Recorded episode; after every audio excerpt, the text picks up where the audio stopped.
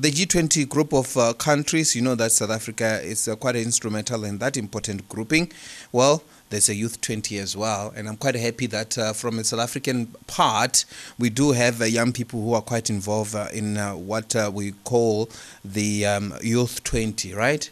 I'm joined by Akhona uh, Xotyeni. Thank you so much for joining us here on Ubuntu Radio. Really a pleasure for you to join us. Excited to come here and talk to you. Let's talk about uh, the Youth 20. What is it about? So the Youth 20 is a youth constituency of the G20. So it's kind of like a direct direct replica of the G20. So we also have the same G20 countries represented and the EU and other observer countries also who were sitting in our negotiations. Yeah. So we had um, nego- discussions off record since February. Um, so we did our working group and track work. So we had four different tracks. So it was youth employment, sustainable and livable planet, diversity and inclusion, and also digital transformation. So the four delegates which were chosen um, sat in those different working groups since February up until um, July, which was the official summit. So we did kind of the prior work and research and consulting different bodies in our own countries. And then towards the summit around about May, we started compiling all the policies from each country with the other G20 countries to kind of um, condense the communique. So by the time we got to negotiations, we had condensed the document maybe from like, excuse me, from like 10 pages to five pages. So that by the time we got to negotiations, because our negotiations were from the 17th to the 24th. So we didn't have like a long time to be sitting and discussing. Yeah, I know. So by the time we got there, we had a few points we wanted to stick on, and each track I think had two pages in our communique. So we had to condense everything to two pages. So yeah, mm. so we we condensed our policies based on the theme of mm-hmm. the track. Yeah. So for youth employment, our track was this year's creating so- social security nets for social entrepreneurs and youth employ- employees. So that was basically the theme we were creating all our policies under and all Yeah. our research was based under. So after that, then in the summit, we did the whole kind of, I think it was around about three days of negotiations. Yeah. And then in the final session, the final day, we voted the whole communique in.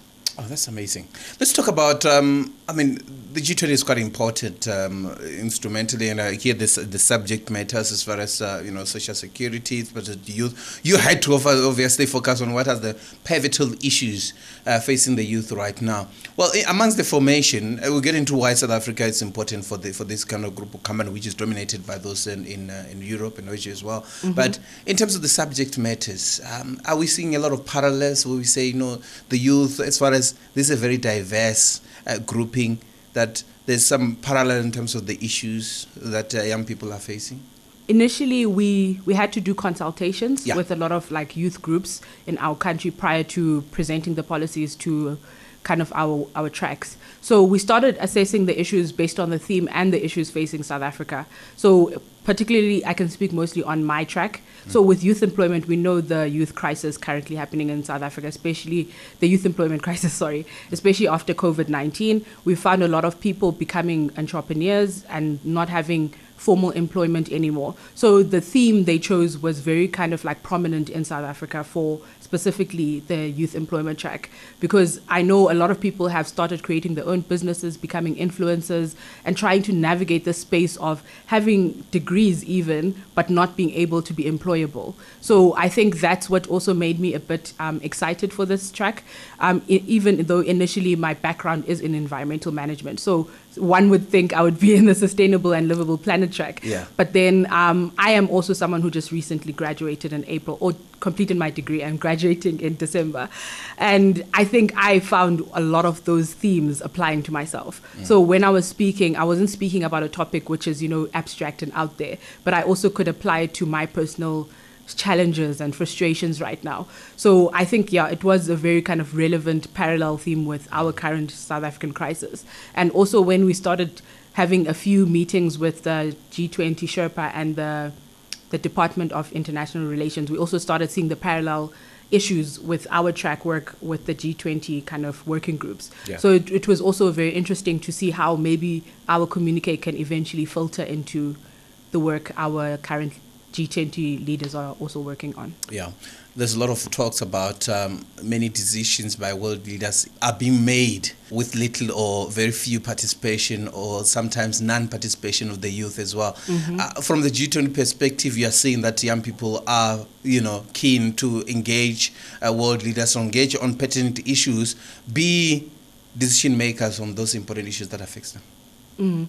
And I think the other thing we still probably are struggling with is the confidentiality, obviously, of G20 protocols and issues, mm-hmm. and also maybe because we're not really formal employees of these departments. So we were recruited by an NGO, mm. so you can kind of see the separation of like maybe the, the agendas or the work being done. Yeah. Whereby in other countries such as um, Saudi Arabia and Eurasia's, they are recruited by the Ministry of International or Foreign Affairs.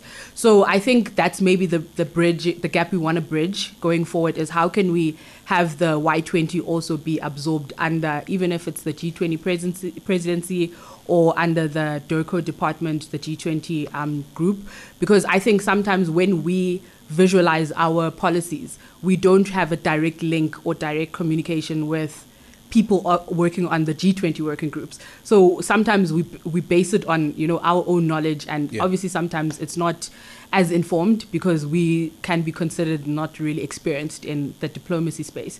But since a lot of us have done a lot of work at grassroots, we are in the youth spaces, we we work for NGOs and we are in varsity spaces as well. Mm. We can at least get our l- knowledge from lived experiences as well. Absolutely. So you can't also just um, not acknowledge that part as well. In conversation uh, with a young South African, uh, Akhona She is uh, quite an important uh, player as far as uh, issues of young people are concerned. Within the grouping of uh, the Youth 20, as we know that the G20, uh, which is currently uh, being chaired by Indonesia, is, is, yes. And then I, I, I, gather there will be a lot of interaction as well going forward with yourself and your grouping.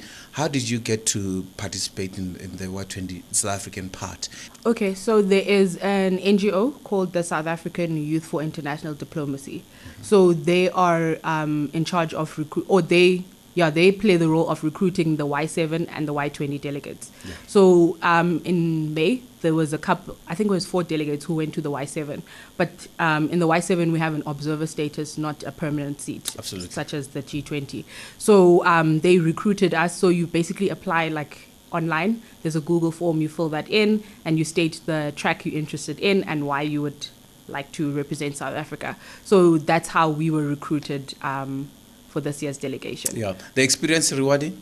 It, it, it was very amazing in the sense that I am used to simulations. So um, I went to the Bali Indonesian Model UN in 2019, but that was kind of like a simulation, and the country I was um, representing was Finland. Mm. So there was nothing much I could relate on, but it was exciting in the sense that it was, you know, it, on on on your feet you had to think on your feet and you had to do a lot of research because it's a country you don't know of. Yeah. But this one was more personal because it was a country I come from. It mm. was issues I've seen and I represent and I also have lived experiences of.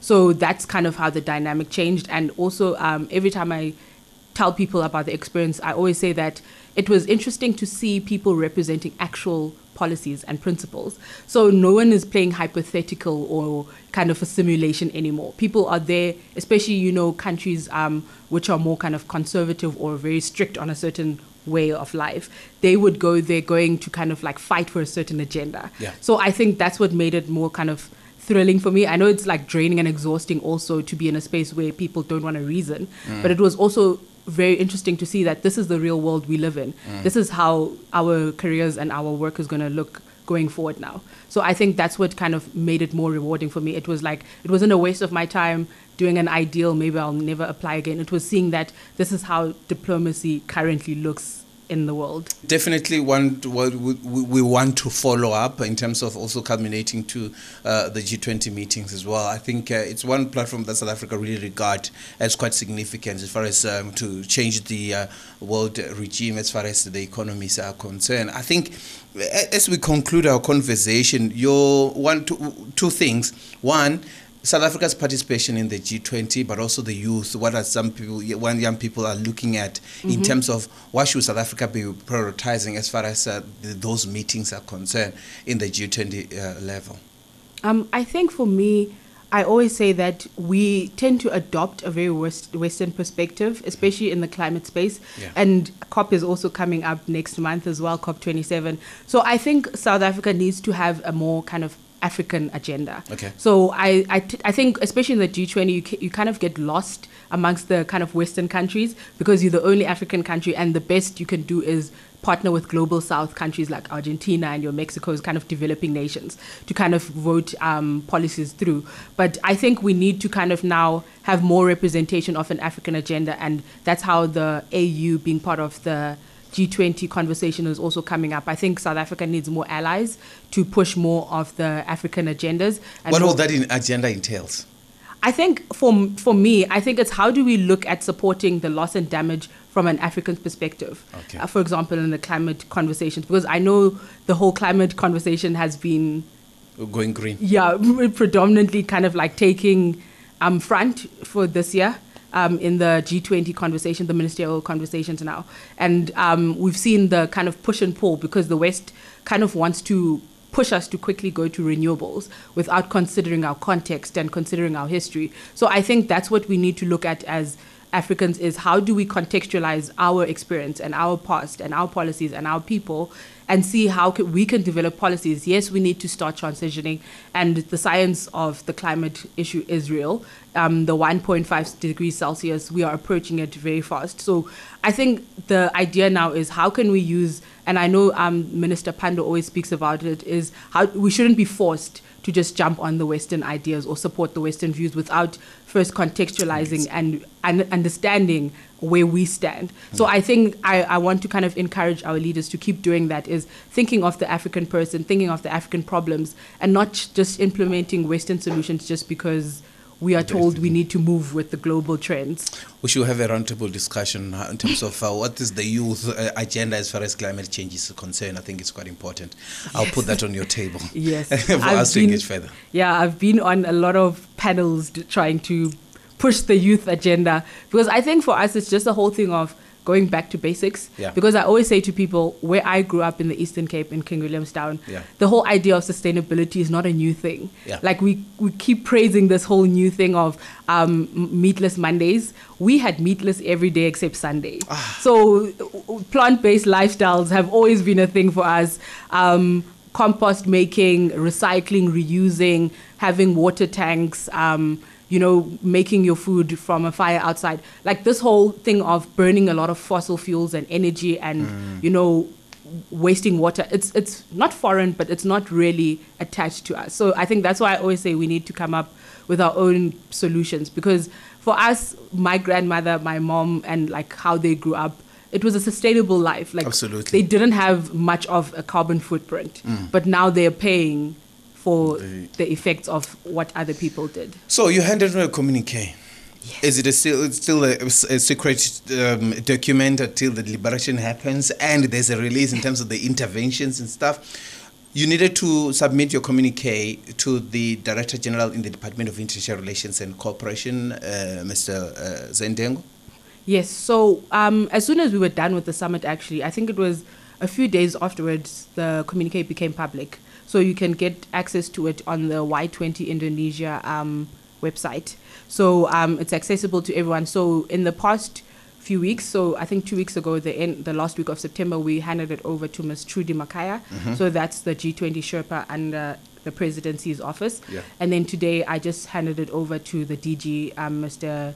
Zane Dangor. And basically, we are trying to kind of like ask them to consider it going forward because we know they're currently in the process of going to the G20. And sometimes some of the policies we looked at can be integrated into um, their current working groups and the overall agenda. And we are kind of pleading for it to be considered because I think it would be very exciting for in this year to have the youth um, voice be represented as well. Because I know the Indonesian chair for the Y20 is also going to present it to the Indonesian chair for the G20. So I, I'm not sure if they're going to read it at the meeting or the presidential meeting um, at the G20. You will or it's- that. or it would be um, given in in advance prior and then maybe just considered. So yeah, but I think we also wanted to play our role as young South Africans and reaching out to our government and not just expecting that maybe our president will encounter it at the G20 summit, but hoping that we can also get it to them now.